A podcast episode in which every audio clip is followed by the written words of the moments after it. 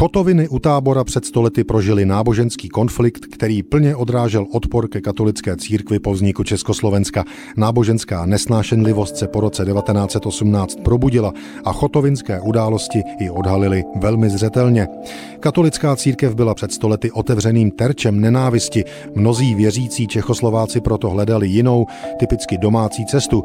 Podle odhadů do roku 1921 vystoupil 1 400 000 věřících právě z Římskokatolické církve. Jejich kroky pak většinou vedly k nově vzniklé církvi československé, založené 8. ledna 1920.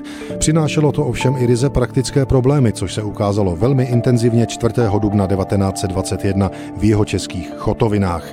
Ten den farář Alois Janeš přímo z kazatelny při bohoslužbě oznámil, že v katolické církvi končí a přechází k církvi československé. Jenže rozhodl se přejít i s kostelem sv.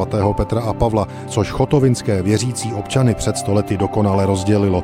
Část lidí totiž u římského katolicismu zůstala. Tito lidé ale na 3 roky přišli o svůj kostel a bohoslužby se pak odehrávaly na chodbě místního zámku. Biskupská konzistoř v Českých Budějovicích opakovaně vyzývala radu starších církve československé, aby klíče od kostela v Chotovinách vrátila. K ničemu to ale nevedlo.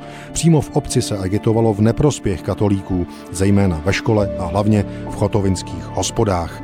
3letý, z dnešního pohledu až nepochopitelný spor skončil v roce 1924. Chotoviny ale měly za sebou 3 roky stížností, soudních líčení a slovních i fyzických ataků obou stran.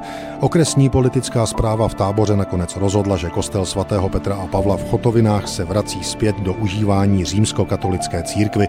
Členové místní pobočky církve československé totiž získali vlastní modlitebnu Husův sbor a kostel už nepotřebovali. Stalo se 28. října 1924 za výrazného finančního přispění státu, který už chtěl mít v Chotovinách klid a církev československou samozřejmě také podporoval.